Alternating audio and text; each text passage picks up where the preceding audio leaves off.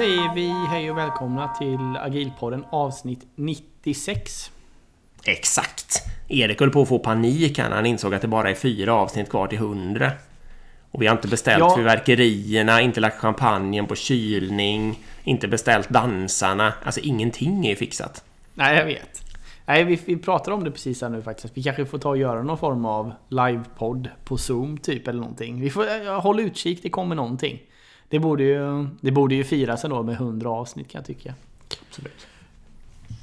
Idag ska vi prata direkt och indirekt värde och vi kommer gå in i vad vi menar med det. Men det är ganska intressant faktiskt. Eh, Men innan vi gör det så ska vi ta och tacka CRISP. Verkligen. Vi rekommenderar varmt att ni går in på krisp.se där ni hittar ett mycket stort kursutbud av olika kurser som samtliga kan fås digitalt så att säga. Coronasäkert.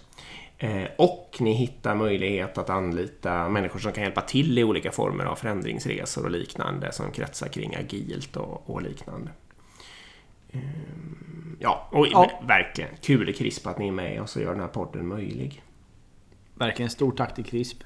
Um, ska vi gå in lite på dagens ämne då helt enkelt? Ja, Du, du får nog börja här. Vad, vad, är, vad menar vi när vi säger direkt och indirekt värde? Men jag tänker mig då att vi har någon slags verksamhet. Vi försöker ta de enkla fallen först. Här. Vi har en verksamhet som genererar en intäkt. Alltså att vi har någon slags betalande kund eh, som betalar pengar för någonting vi gör. Och detta någonting det kan vara en vara eller det kan vara någon slags tjänst eller liknande. Och då eh, kan man, om man eh, kan sin eh, TPS eller vad man ska säga, så kan man försöka stolpa upp det där som någon slags värdeflöde när människorna i den här organisationen bidrar till de här värdeobjekten. Eh, och om vi tar något, ja, inte om det är eng, någorlunda enkelt exempel så kan det ju vara att man, eh, företaget tillverkar bilar och de behöver då skruvas ihop av olika delar. Och de människorna som gör det här skruvandet så att säga. Eh, alltså värdeobjektet i det här fallet är då bilen, eller först är det kanske bara någon bottenplatta eller något sånt där. Och sen så blir det en mer och mer färdig bil. Eh, och de som på riktigt skruvar fast saker på den där så att den blir mer och mer färdig. De bidrar ju då till det direkta värdet. Eh, Medan ett exempel på någon som då, ett, ett indirekt värde, det är ju någonting som man kanske behöver men eh, som inte eh, adderar värde då till, till eh, värdeobjektet. Och det skulle ju kunna vara löneavdelningen då som ser till att alla får eh, rätt lön i rätt tid och är glada liksom och så. Det, det, kan, vara, det kan vara väldigt, väldigt viktigt eh, även om det är indirekt men eh, det är inte det man i, i säljer helt enkelt så att säga. Eh, Det är väl kanske den korta beskrivningen av direkt och indirekt värde. Ja, men jag håller med. Det är det. Och jag tror det som blir intressant blir ju också då att titta på eh, eller varför man gör den här uppdelningen på något sätt. Ja. Det blir ju på att kolla vilken fördelning ska man ha på människor som gör direkt värde versus indirekt värde. Ja. Ehm, ja, säg. Nej, jag har en ändå mer grundläggande grej där som jag ofta stör mig på då i mitt yrkesliv. Och det är ju liksom att det absolut första som jag vill det är ju att alla i organisationen förstår ungefär det som jag just sa. Ja, ja Eh, precis. Bra. jag irriterar mig nog kopiöst på att många människor inte ser skillnaden. Mm. Eh, alltså jag kan vara med om att det kan vara ett rum fullt med chefer och projektledare och de tycker att de är hur viktiga som helst och så vidare. Och det kan de ju förstås vara. Men, men det, det är väl inte det jag irriterar mig på. Jag irriterar mig liksom på att de tror att, att det de gör, ungefär som att de, om de slutade så skulle firman gå under liksom. Eh, Det skulle inte hända men- någonting. inte, kortsiktigt skulle inte hända någonting. Och framförallt de här andra människorna som de inte uppfattar som lika viktiga. Om de försvann över dagen, då skulle ju på riktigt firman gå under för att intäktsströmmen skulle försvinna. Precis. Den grundläggande förståelsen har jag lite svårt för att många människor eh, saknar då, så att säga. Och det är därför jag ofta pratar om. Men fortsätt, procentuell. Jo men precis, procentuell fördelning.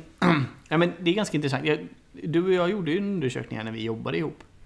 Ehm, just för att vi kanske vi störde oss en del på att det fanns och det kan jag störa mig än på idag. Att det finns många delar av företaget, eller många delar av- av IT-organisationen som är väldigt adminkära. Alltså de, de rekryterar hur mycket indirekt personal som helst. Liksom. Ja, För man tycker att det är fint och det är bra titlar och som du säger då, olika sådana här kringroller.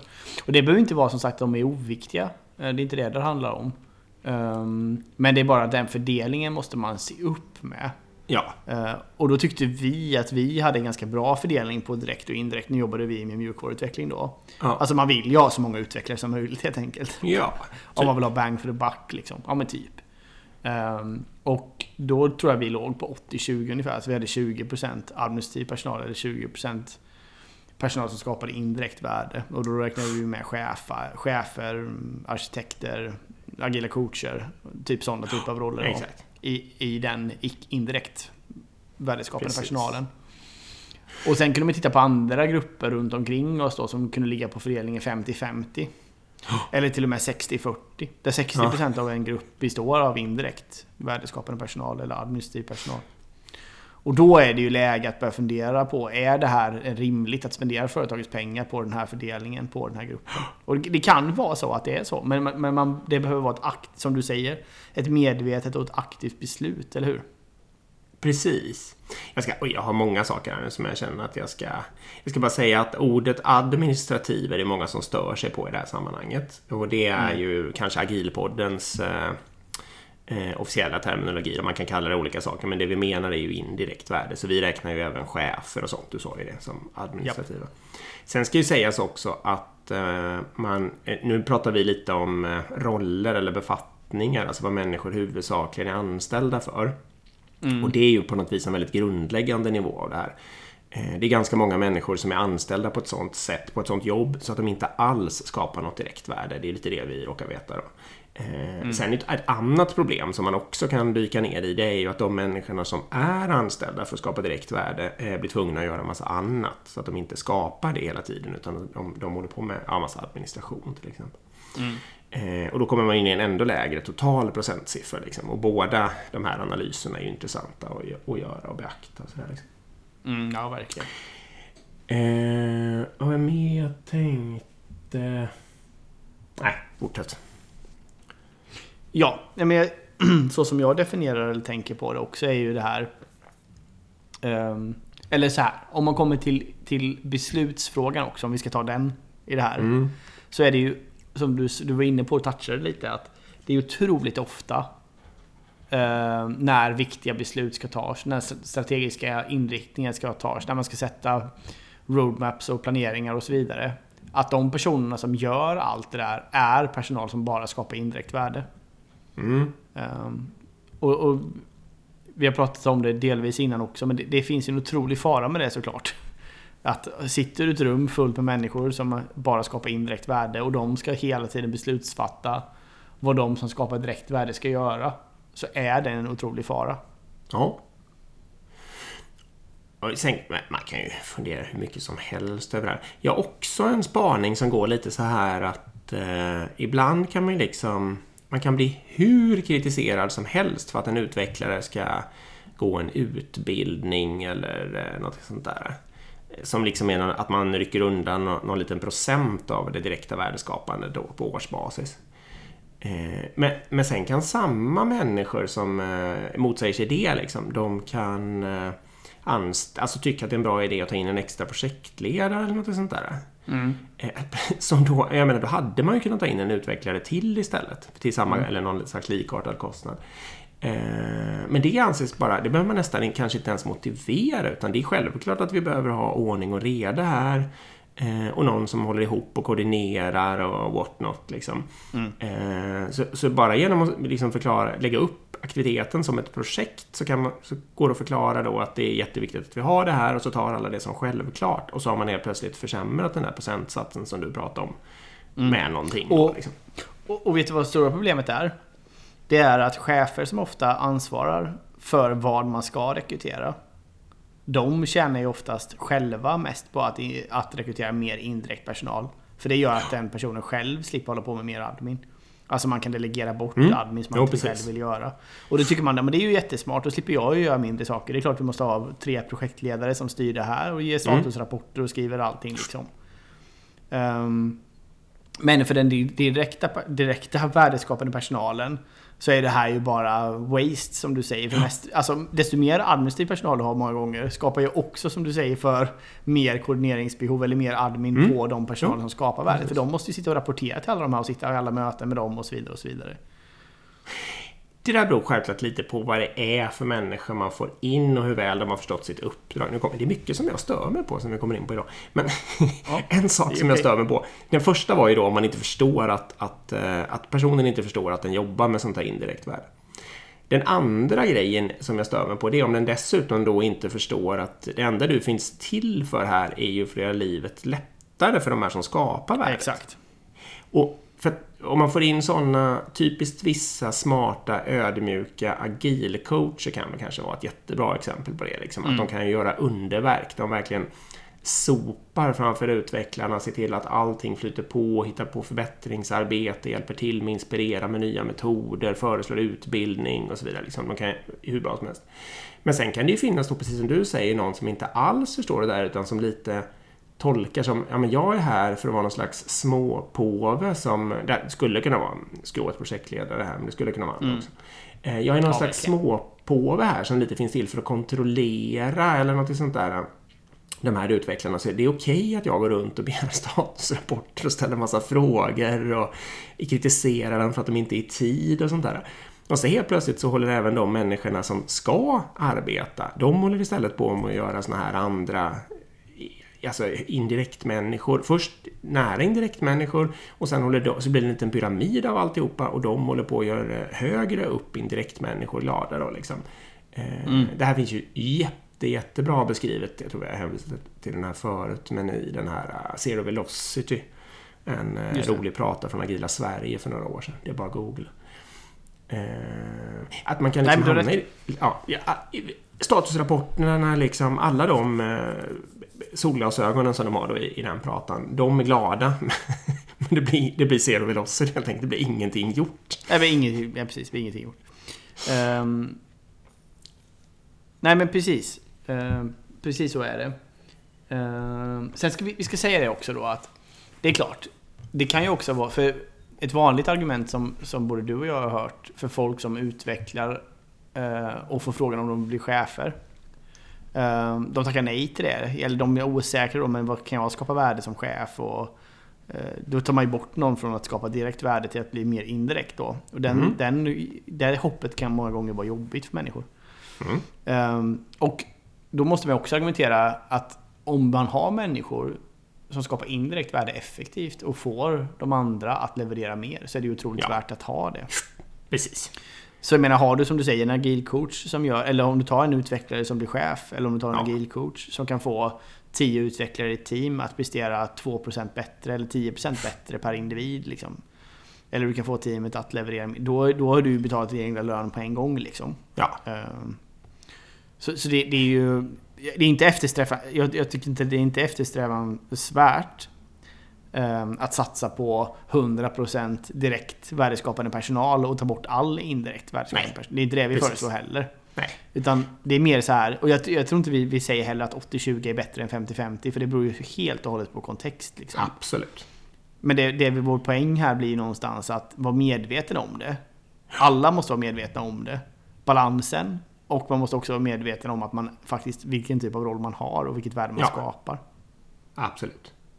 Och lite, man kan hålla ordning på trenden och sådär. Se om det ökar hela tiden eller inte. Och åt vilket håll mm. det går. Och liksom, man kan ha någon intention där. Och så. Absolut. Nej, och det, det här 80-20 det är väl kanske en rimlig eh, gissad tumregel i en mogen systemutvecklingsorganisation kan man säga. Ja, det Eller det funkade bra för oss i alla fall. Eh, mm. Men allting beror ju givetvis på vad det är för verksamhet man bedriver och så vidare. Mm. Eh, ska vi ta en liten... Man kan ju inte prata om det här utan att ta något liten Lean eller Toyota utvikning kanske. Nej, men kör. Eh, för de som eh, kanske mest bara en liten kort jämförelse eller om ni tycker att ni kan Lean och sånt där så är det ju... Där handlar ju allt om det. Men där brukar man ju kanske ofta inte då fokusera på eh, just vilka, alltså rollen och det här utan där fokuserar man ju kanske mera på hur stor del av tiden som eh, är värdeskapande eh, när människor arbetar helt enkelt. Precis. Och då handlar det ju väldigt, väldigt mycket om att ta bort all tid, alltså alla de momenten eller alla de sakerna som händer eh, när det inte skapas värde. Eh, och det är ju väldigt mycket en, ett, en syskonspaning till det här då. Och då kan det ju typiskt kan det ju vara liksom att man går runt i lokalen. Eh, går det att flytta maskinerna så de står bredvid varandra?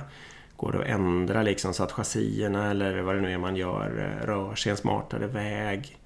Mm. Kan, kan man att liksom... delar finns. Alltså ta bort det här ja. med dödtid och sånt. Exakt. Att man inte ska behöva gå 100 meter för att hämta en skruv. Utan skruven ska vara 10 cm från kroppen så att man bara Precis. på en gång kan få upp den. Liksom.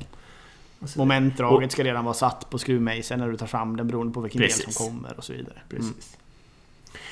Och eh, det är väl kanske för, på någon teoretisk plan är det väl det där ganska självklart för många. Men om man har någon chans att besöka någon, eh, till exempel fordonstillverkare då, som tillämpar någon form av TPS-liknande, alltså Toyota Production Systems-liknande kultur, så är det mm. otroligt lärorikt att se liksom hur eh, vad ska man säga, allting går ganska lugnt. Alla människor liksom ostressat gör det de ska. Alla människor gör ungefär lika mycket mycket, blir klara ungefär samtidigt.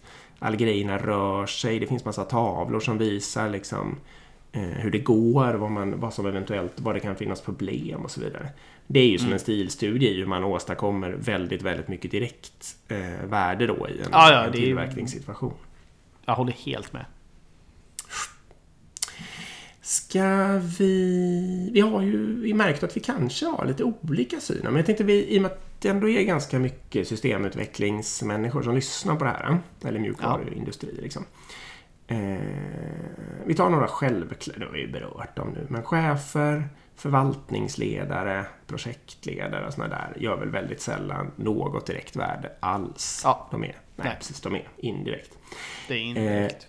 Eh, Arkitekter däremot, och så vidare. Ja, Ja, vad tycker du om arkitekter? För, eller jag ska bara säga, tycker... ut, ut, ja. utvecklare som skriver kod, de skapar ju då direktvärde liksom, för de bidrar ju ja. normalt sett liksom, till, till den produkten som man gör. Men nu, nu får du säga, vad tycker du om arkitekter? Nej, men det beror på vilken typ av organisation det är. Ja. Är det kodande arkitekter så gör, skapar de ju värde. Men eh, om det är arkitekter som sitter och målar boxar på en powerpoint och presenterar för någon så är det ju indirekt värde. Mm. Alltså jag, jag, min, det jag försöker, eller det jag kommer tillbaka till hela tiden är ekonomin lite. Kortsiktigt påverkar ekonomin om vi tar bort den här personen. Alltså mm. man skulle ju kunna rensa ett helt företag på alla chefer. Mm. Och det mm. skulle ju inte påverka ett dugg närmsta månaderna på intäktssidan liksom. Givet att uh, människor då var, inte behövde piskas för att arbeta. Men givet att människor var motiverade och skulle försöka ändå liksom, så, så ja. Ja, precis. Och det är väl få företag eh, som drivs av att chefer står och piskar. Eh, personal. I, I alla fall i mjukvaruindustrin i Sverige. Ja. Hoppas vi i alla fall. uh, nej men precis. Det, men det, det, det, är helt enkelt den administrativa personalen. Som kanske långsiktigt skapar värde och skapar förutsättningar för att folk ska trivas och så vidare. Men, men kortsiktigt sett så påverkar det inte ekonomin på något sätt. Och jag menar en arkitekt som sitter och gör powerpoint-bilder kommer inte påverka ekonomin. Ta bort alla Nej. dem så kommer ja. inte det påverka någonting kortsiktigt. Så därför blir det indirekt, indirekt eh, personal. I, Men, i, I min definition. Jag tycker, eh, absolut. Jag tycker att det här är en jätteintressant fråga. Jag har funderat mycket på den, alltså just det här med arkitekter. Och därför så vill jag bara, och jag tror du kan det bättre än jag, så därför frågar jag. Vad tycker du då om vi har en, eh, en person som sitter och tänker ut vilka mikrotjänster som ska hantera vilka data och vad det ska vara för gränssnitt och vilka som ska ha en egen databas och sånt där. Men inte skriver någon kod medan den mm. gör det. Är det direkt eller indirekt? Ja, jag kan tycka att det är indirekt värde. Ja, jag tycker det ändå. Ja. Jag tycker det är samma sak. Vi var inne på produkt... Samma sak med produktledning eller produktägare också. Mm.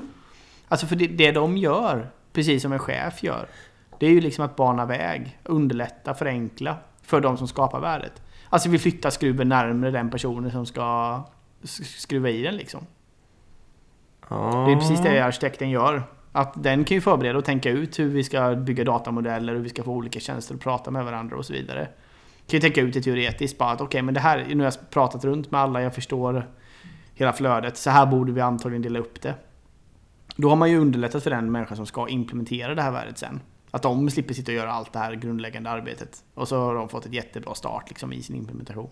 Men värdet skapas ju så fort implementationen görs. Inte, inte så länge det är en powerpoint-presentation.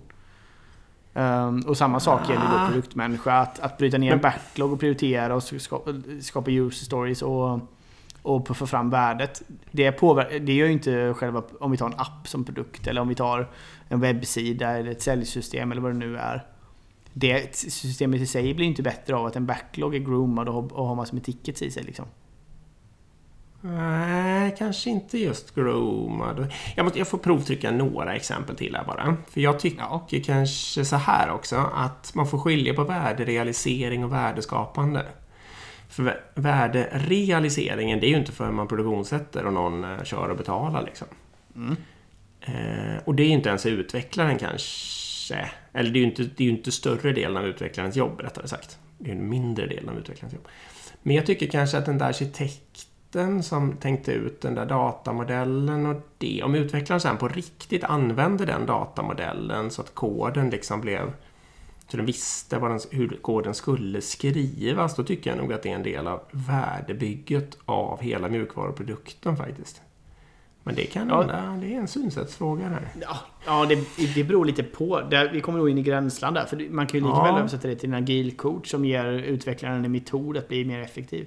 Nej, En, inte- en processmetod liksom. Mm, nej, nej, nej, jag menar inte om... Om arkitekten bara tänkte ut att eh, ja, men det är smart med Java och sånt. eh, Eller, eller, eller liksom att, du ska, att ni ska parprogrammera eller liksom något sånt där. Nej, då tycker jag, håller jag med dig. Då är det ju indirekt. Jag menar om arkitekten på riktigt har tänkt ut att vi ska ha de här, de här fälten eh, och tabellerna i datamodellen liksom, för just den här applikationen. Att det liksom ändå är Jo, men jag, ja, jag ser inte det skiljer förädling mot... där. Jag ser inte hur det skiljer mot en processförbättring som en agil coach gör. Alltså vi säger att en agil Ah, coach okej. säger ni borde, parprogram, ni borde mobprogrammera den här uppgiften för då kommer ni lösa det mycket mer effektivt. Det kommer bli mer bugg, mindre buggar och det kommer gå snabbare. För just den här uppgiften har jag erfarenhet av innan att när man bygger den här typen av system så är det gynnsamt att Ja, mobprogrammera. jag förstår vad du menar.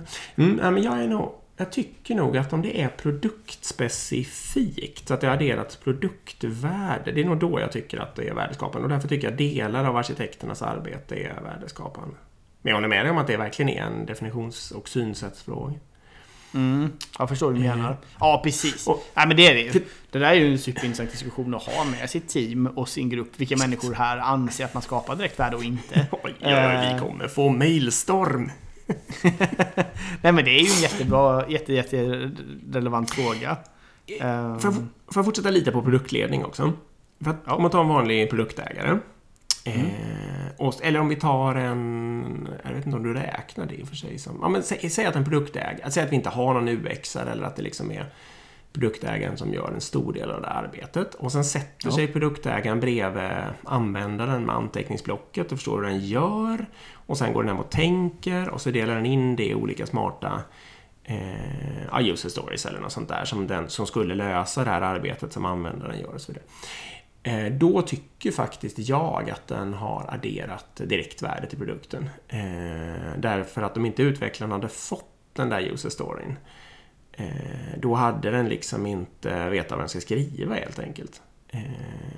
Och ja, lite rimligt beskriven och så. Men om det liksom, så länge det verkligen är produkten behöver kunna göra det här och det här, eller användaren då, genom att använda produkten.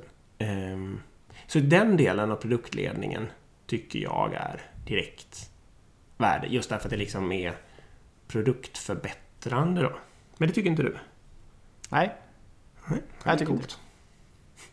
nej, för det är återigen det här. ehm, det påverkar inte ekonomin. Det påverkar inte produkten. Teoretiskt Jo. påverkar det produkten. Det, det, det påverkar produkten indirekt. Ja, men det är precis påverkar det det produkten säljbar. Alltså, om inte Fast det gör inte det, det- kommer det- med. Om ingen tänker ut att featuren behövs och den inte kommer med efter två veckor så blir ju produkten mindre värd. Liksom. Jo, precis. Men det måste ju, jag tycker realiseringen saknas där. För jag menar, om vi skulle ta ett företag nu där du bara har den här typen av människor så skulle det inte bli någon produkt. Nej. Men du menar om man Om du bara med- kodare så skulle det bli en produkt? Ja, precis. Då skulle det bli värde. Jag menar, om du och jag vill göra den här sushi-appen nu som vi brukar använda. Och du sitter, jag sitter med två utvecklare. Och du har en produktmänniska och en UXare. Ja. Så, så kommer du inte ha en produkt, men det kommer jag ha så att säga. Men då tycker jag lite så här att det du antyder då det är att de där utvecklarna kan göra den här äh, featurebeskrivningen och tänka ut det. Men den där eh, produktägaren kan inte skriva kod liksom. Mm. Men det är inte ens säkert att det är sant. Det det kan hända att min produktägare kan göra en low-code lösning eh, Mm. och få ut det där också. Men okej, det är lite det du hänger upp det på. Om man har kompetensen där att göra de, det svåraste arbetsmomentet i värdeskapningen. Liksom, på något sätt. inte svåraste. Inte svåraste på något sätt.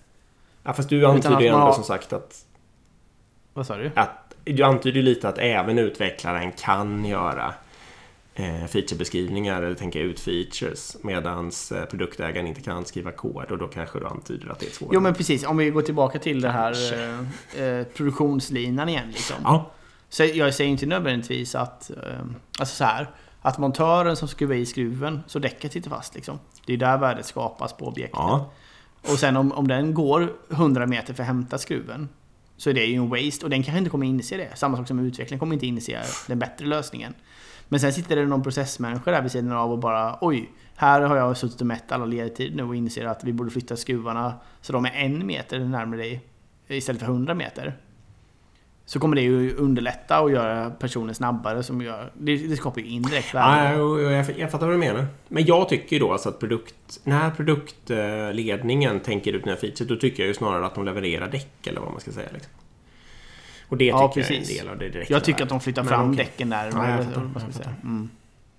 Men okej, Ja, det är inte... Det- jo, Jag tror inte vi är oense där. Men, men det, det är bara så här. Det är intressant. eh, ja, det är, det är intressant. Men för, för, för problemet är återigen, om man ska titta på en sån här fördelning. Med eh, om man har hur mycket direkt och indirekt värde man har i sin organisation. Så blir det ju farligt om man börjar räkna med massor med människor som, som inte kan skapa värde. Ja, ja, ja, absolut. absolut. För helt plötsligt sitter du där med och tycker att du har 80-20 Men i själva fallet så är det bara 40% som faktiskt kan skapa värde. Ja, absolut. Det är risken. Nu får ni ju, eh, vad heter det, agilpodden at gmail.com här nu då med känslorna svallar. Ja, eller agilpodden på Instagram. Precis, får vi se vad det är. Ehm, Men precis, återigen. Det viktiga här är ju att man är överens i sin egen organisation. Och att man i sin ledningsgrupp är överens om det här och att man förstår fördelningen. Sen, för menar, det är klart att menar, om du och jag skulle sitta med hela din organisation nu. Men baserat på den här diskussionen vi haft nu. Nej, vi skulle antagligen inte vara överens om 5-6 människor. Men resten Nej, precis. av de här Precis. 200 personerna skulle vi vara Exakt. överens om. Jo. Så de kan vi nästan bara bortse ifrån och så kan vi kolla hur fördelningen ser ut på, på det övriga liksom. Så det Precis. är det som blir det viktiga. Mm. Det är helt sant. Mm. Jag har ju också, törs man ge staben en liten känga här eller? Ja, gärna. Det är ju ändå agilpodden. Mm. Jag, jag går vidare lite då. Eh, Det var lite apropå det här som jag pratade om förut, att många människor, särskilt människor som inte skapar direkt värde, har svårt att förstå att de inte gör det. Ett eh, typexempel på det här kan jag tycka ibland är centrala staber som hittar på olika saker. Eh, och Där kan Verkligen. jag lite få känslan av att, alltså det här som man brukar säga att eh, svansen försöker vifta på hunden. Att, eh, att de liksom inte, de tror att de är universums centrum. Eh, Och att det de gör är jätte, jätteviktigt och att de processerna sånt där som de hittar på måste alla följa för då blir just det som de försöker åstadkomma blir extremt effektivt och bra och så vidare. Men de saknar liksom totalt känsla för just för att eh, det blir ju ingenting. Alltså om de, tv- om de tvingar hela företaget att bara hålla på med det där så kommer det inte bli någon intäkt alls liksom. Ehm, och det, det, har de, det, det går inte, alltså ibland går det, går det typ inte att få dem att förstå det. Nej, HR är ett bra exempel här. Ja, det vågar inte jag säga, men det får du säga. Nej men det är det. det, det, det bara är så. Ja. Nej, jag vet inte, men jag, det, jag tycker det i alla fall. Eh, alltså typiskt då att de ska hitta på massor med kapacitetsprocesser och kompetensutvecklingsprocesser och man ska mappa i Excel-ark hit och dit och skit liksom. Och det är deadlines och allting och det spelar liksom ingen alls roll att man flaggar för att hela min verksamhet håller på med något helt annat här och som är otroligt viktigt för, för värdeskapandet av den här produkten. Vi kan inte sitta och göra det här just nu och vi ser inte värdet med det. Det kanske skapar något internt HR-värde men det skapar inget värde för mig.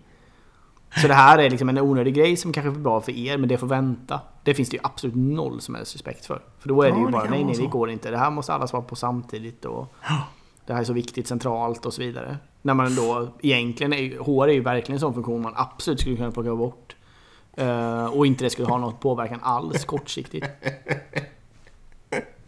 Nej, bra. Om man, nej men det skulle, alltså teoretiskt skulle det ju inte det. Sen, jag, jag är inte emot att man ska ha HR. Jag tycker HR är skitbra.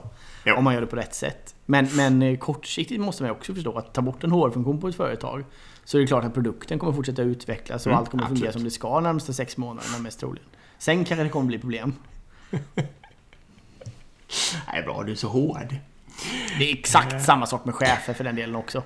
Oh, Det ska är sägas. Så man, I- vi kan ju ha oss själv självkritik där också. Att Absolut. Att ta man bort alla chefer eh, så har du samma sak. Det kommer funka i sex Jo. månader precis lika bra som det gör idag också. Vad som händer om jag slutar gå till jobbet liksom. Eh, dels då så skulle det ju kunna vara så att ehm, Alltså att organisationen inte utvecklas då. Jag hoppas ju det i alla fall. Att jag har någon form av påverkan på i det långa loppet som gör att saker ändå blir lite bättre. Liksom. Men sen beror det ju lite på om bara jag slutar gå till jobbet. Då kommer ju min stackars organisation att bli mera störd av... Då skulle det ju rinna igenom massa frågor och skit. Då skulle det här, det som vi pratade om med Zero Velocity, skulle ju smälla till då liksom. För det är ju en del av min eh, arbetsuppgift känner jag, liksom, att, att se till att de som på riktigt skapar värde får göra det i fred, så att säga. Ja, ja. Men om alla sådana försvann, då skulle inte det i och för sig heller vara ett problem, för då skulle de här andra som stör skulle inte heller vara där, så att säga. Nej, då är det väl mer om det uppstår diverse så här praktiska problem. Men då skulle väl olika människor, alltså, då skulle de ju behöva sluta skapa sitt direkta värde och så skulle de behöva lista ut hur man eh, felanmäler köket eller liksom, eh, Ja. jag, kö- köper nya skrivbord eller alltså vad det nu är som har hänt. Sådär. Precis Mm. vad som helst skulle det kunna vara. Men det skulle ju förstås eh, lösa sig då efter en, liksom ett tag. Men de kanske skulle bli lite mindre effektiva. Eh, lite Ja men du, du har rätt. Jag ser också de, jag, ser, jag, jag tänker på samma fråga för, för mig själv också. Jag ser det i de två perspektiven också. Att eh, ett är ju att förhoppningsvis eh, så tar man ju bort dumheter som gör att teamen i sig blir mer effektiva. Ja. Eh, alltså man skapar förutsättningar helt enkelt. Sopa banan eller vad man nu vill kalla det för. Eh, för, för att teamen helt enkelt kan leverera mer värde och fokusera på rätt saker. Och nummer två är ju att man avlastar dem från administration. Alltså att vi själva kan ta bort, som du säger, okej nu måste vi beställa skrivbord eller vi ska fylla i det här HR-dokumentet eller vad det nu handlar om. Liksom. Att den rena administrationen kan lejas bort från dem så de kan få mer tid att skapa värde. Liksom. Det är de Nej, två precis. sakerna ihop som jag tror någon gör. I någon mån gör det värt att ha oss anställda. eh, Jo, som nej, men så är det. Det. Nej, men jag är ödmjuk för det. Jag hoppas verkligen att jag bidrar med mer än vad jag kostar så att säga och gör det så att tillräckligt många människor får det tillräckligt mycket lättare för att det ska vara värt det. Liksom. Ja, ja, jag med. Det reflekterar jag ofta över. Men man ska också vara mycket hårdare mot indirekt personal. Tycker Mm. jag. På något sätt. Precis. Ja, det ska ifrågasättas mer på ett sätt. För det är rimligt att det ifrågasätts. Ehm, för det är ofta så, det är, det är ofta ett argument jag hör och det är ganska intressant. Det är liksom att Okej, om du nu tar den här gruppen eller eh, vad du nu jobbar med för människor, avdelningen eller vad man nu kallar det liksom. Mm. Och så är det här helt plötsligt ditt egna företag. Där du har investerat, har investeringskostnaden och står för Mm. ekonomin. Skulle du behålla all personal och skulle du organisera det så som det är organiserat då? Mm. Och det är väldigt, väldigt många gånger så nej, det skulle jag inte. Jag skulle vara mycket mer, hålla det mycket mer Mm. effektivt. Jag skulle hålla organisationen mycket mer slim. Jag skulle absolut inte rekrytera så här mycket människor. Eh, Jag skulle inte rekrytera den här typen av människor. Jag skulle inte rekrytera den här typen av... Och så vidare. Och sen, det är ju bara en intressant tankelek. För det, jag försöker inte säga här att, att man ska försöka optimera varje liten grupp till att bli en, sin egna startup. Liksom. Det, är, inte- det är inte det jag gör. Men det är en Nej. intressant tanke, tanke bara. Liksom, att, Bra att tankeexperiment. många gånger är standardreaktionen på den frågan är nej herregud, då skulle jag aldrig rekrytera så här mycket chefer. Nej okej, men varför har du så mycket chefer då? Det, det blir liksom, Mm, mm, mm. ja. Jag ska säga också att eh, en grej som jag ibland försöker och Alltså det jag tjatar ju, nu har jag tjatat så mycket om det, men det här med att människor som inte jobbar med direkt värde ofta har svårt att förstå skillnaden. Jag har också märkt att människor som skapar det direkta värdet ofta på något sätt inte, alltså de undervärderar sig. De förstår inte själva Ja. hur smart, smart och viktigt det är på något sätt. Och de Nej. tror att de där andra som kommer och stör dem och så, liksom, att de har en massa respekt för dem i onödan. Och det kan jag väl se lite känna är som en mission också. Att liksom boosta deras självförtroende och liksom få dem att förstå att ja, men herregud, det är ju ni som gör att det händer någonting här. Liksom. Mm. Ehm, och, och vi måste verkligen hålla koll så att inte ni blir störda eller liksom, att ni har de grejer ni behöver. Och, alltså rätt förutsättningar att arbeta, få tänka i lugn och ro och vad det nu kan vara frågan om. Ehm, Nej, verkligen. Det är en jätte, jätte, jättebra poäng. Och det är samma sak där. Liksom om man ska titta, var ska man lägga lön någonstans? Vilka borde tjäna mm. mest? Liksom? Mm. Är det de här personerna som sitter och proffstycker i ett rum och skapar indirekt värde?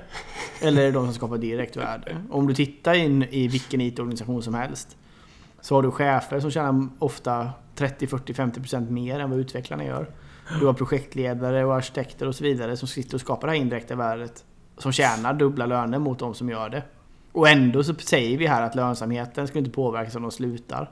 Um, så det är någonting som är skevt i den där hela den här... Man behöver ju vända på organisationen. Det är fint att vara chef liksom. Och det är fint att vara så här proffsarkitekt och sitta högt upp liksom och proffstycka och så vidare. Det finns en otrolig fara med det. Och sen sitter man och låg, absolut kastar minst pengar på de som skapar värdet. Det borde vara precis tvärtom egentligen. Att de som skapar indirekt värde borde vara de som tjänar minst det håller väl lite på att ändra sig i någon slags modern techindustri känner jag. Ja, men alltså, det, det har inte gjort det helt och hållet men det, jag kan ändå känna av en sån strömning på något sätt. Om du tittar snittlön på en IT-chef eller en IT-projektledare och så kollar du på en, en IT-utvecklare. Så har du en otrolig skillnad fortfarande. Och den mm. skillnaden borde vara, egentligen vara helt omvänd om man tänker mm. rationellt. Bra. Mycket bra poäng. Mm. Eh, börjar du känna dig nöjd där eller? Ja, ja men det kan vi göra. Absolut. Ska vi jag ta en... Vi, eh, ja, jag, kan lägga, jag kan lägga en brasklapp bara också. Ja, kör. Um, nej, jag vet, jag vet inte hur jag ska formulera brasklappen lite. Men brasklappen Prova. är så här. Ja, det kan låta lite hårt liksom. Uh, att gå på de här indirekta människorna så hårt.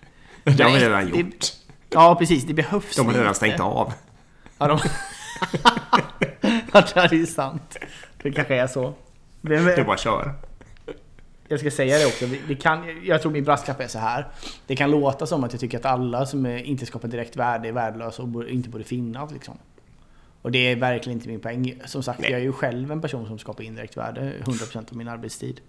Um, så det, det, finns ju jätte, jättemycket duktiga människor som, som hjälper till och verkligen skapa indirekt, indirekt mm. värde som är jätte, jätteduktiga. Alltså Absolut. både på produktsidan, designsidan, chefsidan, arkitektsidan, projektledarsidan och så vidare. HR. Det finns duktiga HR-människor också. Absolut. Värt att punktera bara.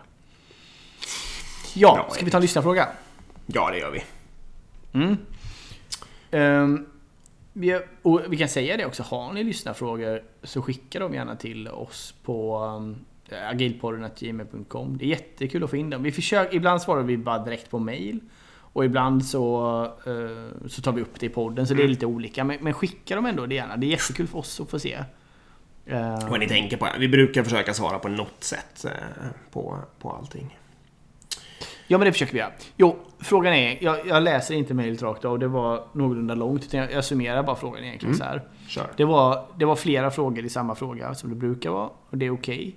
Okay. Uh, en fråga var så här att i Vattenfall så pratar man mycket om requirements. Alltså krav.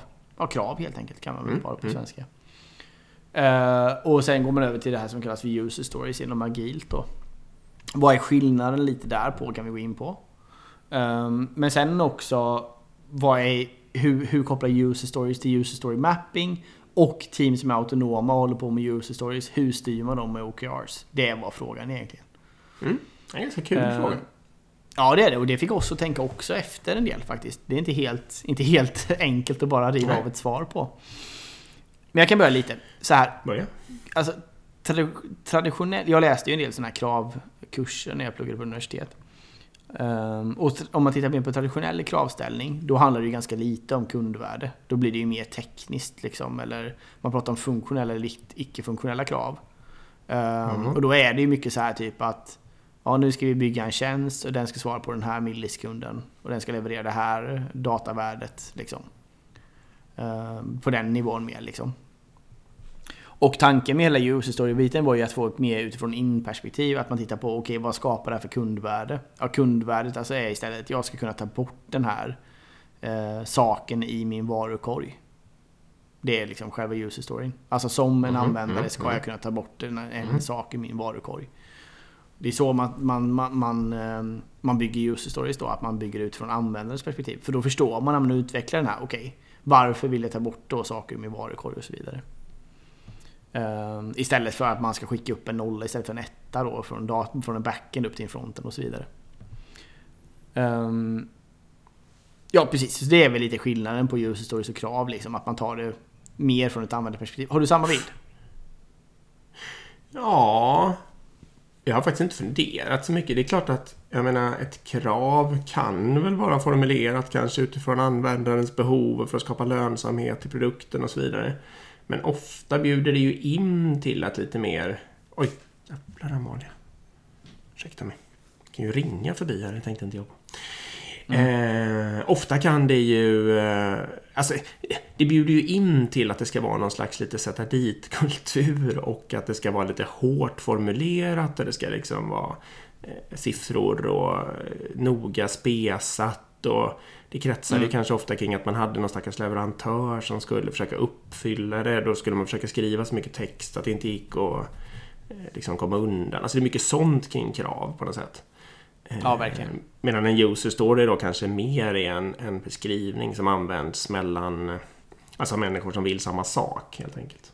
Ja, och det är inte så mycket hur, utan det är snarare varför. Eller hur? Ja. Det är där vi kommer också. Förr var det mycket hur-krav. Hur gör du det här? Utveckla exakt så här. Skriv den här funktionen så att du får den här parametern och så vidare. Precis. Um, ja men precis. Och sen kommer ju frågan då. User, sen har vi ytterligare ett begrepp som är user story mm. mapping. Jag ska helt ärligt säga, jag har inte hållit på med det så jättemycket. Um, men vill du förklara eller ska jag? Ja, ja jag, kan, jag har inte hållit på med det alls. Ja. Så min kunskap kommer enbart från uh, Google. Liksom. Alltså googling. Eh, inget annat. Eh, nej men om jag fattar det rätt så är det att man ska dela in sina user stories så att säga baserat kanske på en övergruppering som är vilken användare det är eller åtminstone vilket liksom användnings... Alltså var användaren befinner sig i produkten på något sätt. Eh, och sen någon slags grupp baserat på vad den försöker göra för någonting. Så att det liksom bara är mm. något sätt att placera ut user storiesarna i användarens värdeflöde. Stämmer det? Mm. Ja, det är så det är. Det är min, då, det är min uppfattning också. Man mappar det mot, värde, mot kundens värdekedja. Och fördelarna med det är antagligen att det blir lite lättare att se hur viktiga de är och det blir lite lättare att se om det är meningsfullt eller meningslöst att utveckla. Alltså vilka som måste göras i klump eller vad man ska säga för att kunden ska kunna realisera sitt värde. Stämmer mm. det eller? Mm. Ja, jag tycker det är, mm. det, är min, det är min förståelse också. Och sen har vi det här med objektivs och KRs också då i ja. den här frågan. Och, och, det är ju mer ett sätt att, att säga vad ska vi leverera? Vad ska vi som flera team, eller ett team, leverera um, för leverabler för att nå närmare ett mål? Och målet är ju mm. objektivet då. Mm, så det är till exempel vi vill, vi vill flytta eller vi vill leverera mer kundvärde på det här sättet och då levererar vi de här sakerna för att leverera det kundvärdet så att säga. Och jag tror, här, jag läser i frågan också att man har vänt lite på det. För här står det så här att han har flera team som implementerar en user story. Men varje team jobbar mot ett objektiv. Och det är precis, man borde göra precis tvärtom. Mm, exakt. Ja, just det. Så det är något fishy där lite, ja. Ja, för, precis. Alltså user stories är ju inget, är ju inte på den, är inte på den nivån. Nej, att man ska jobba de... med det. Utan precis, en grunddefinition för user story är att den ska levereras av ett team på en sprint. Precis. Och helst, ska, helst ska den vara mindre än så. Det är i alla fall min, min hårda definition. Nej, så därför kan man egentligen, ja precis, om man då är flera team så ska alla, det kan man väl teoretiskt vara då, men då ska det vara en kort samarbetsform för att leverera någonting. Och då borde man leverera massor med user stories, inte en.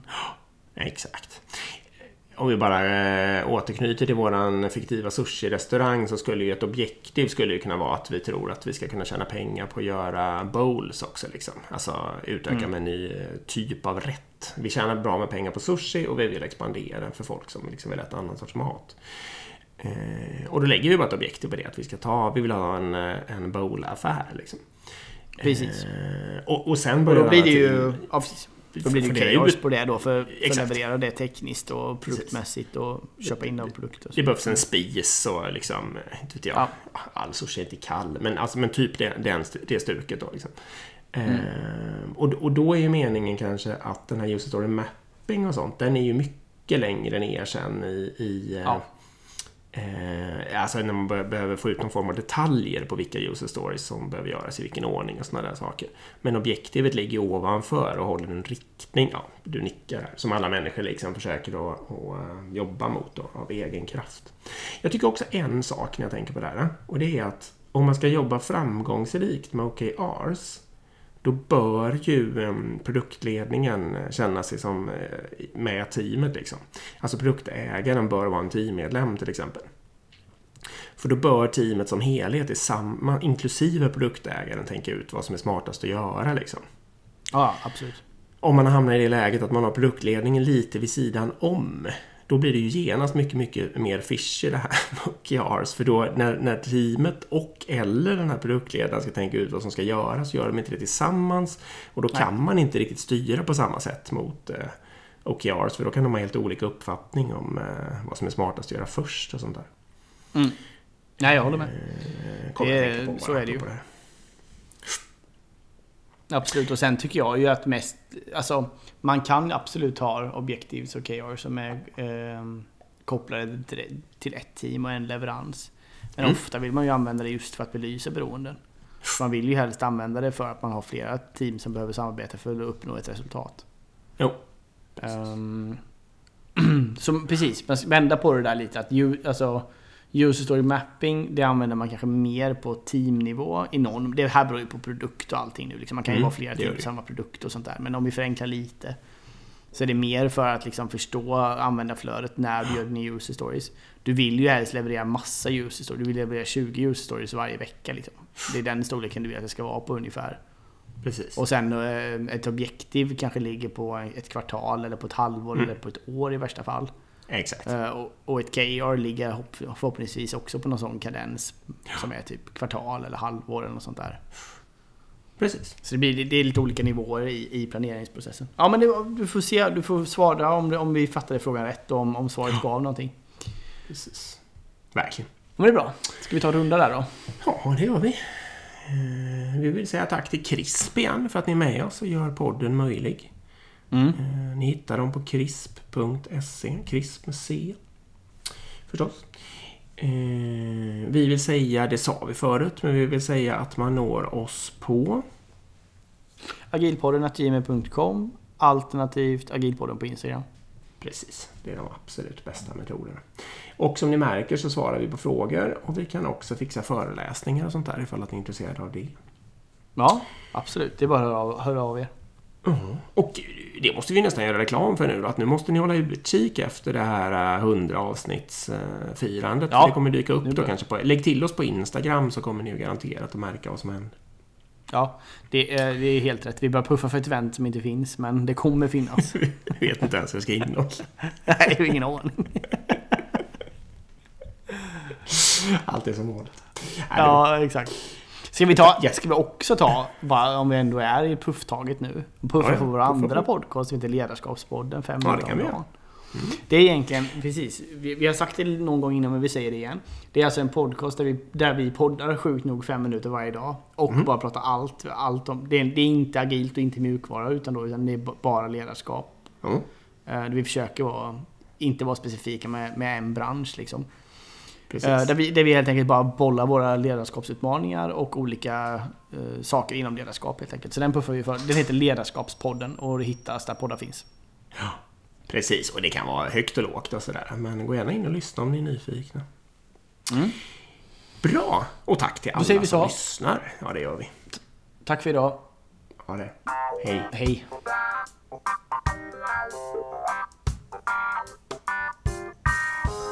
you.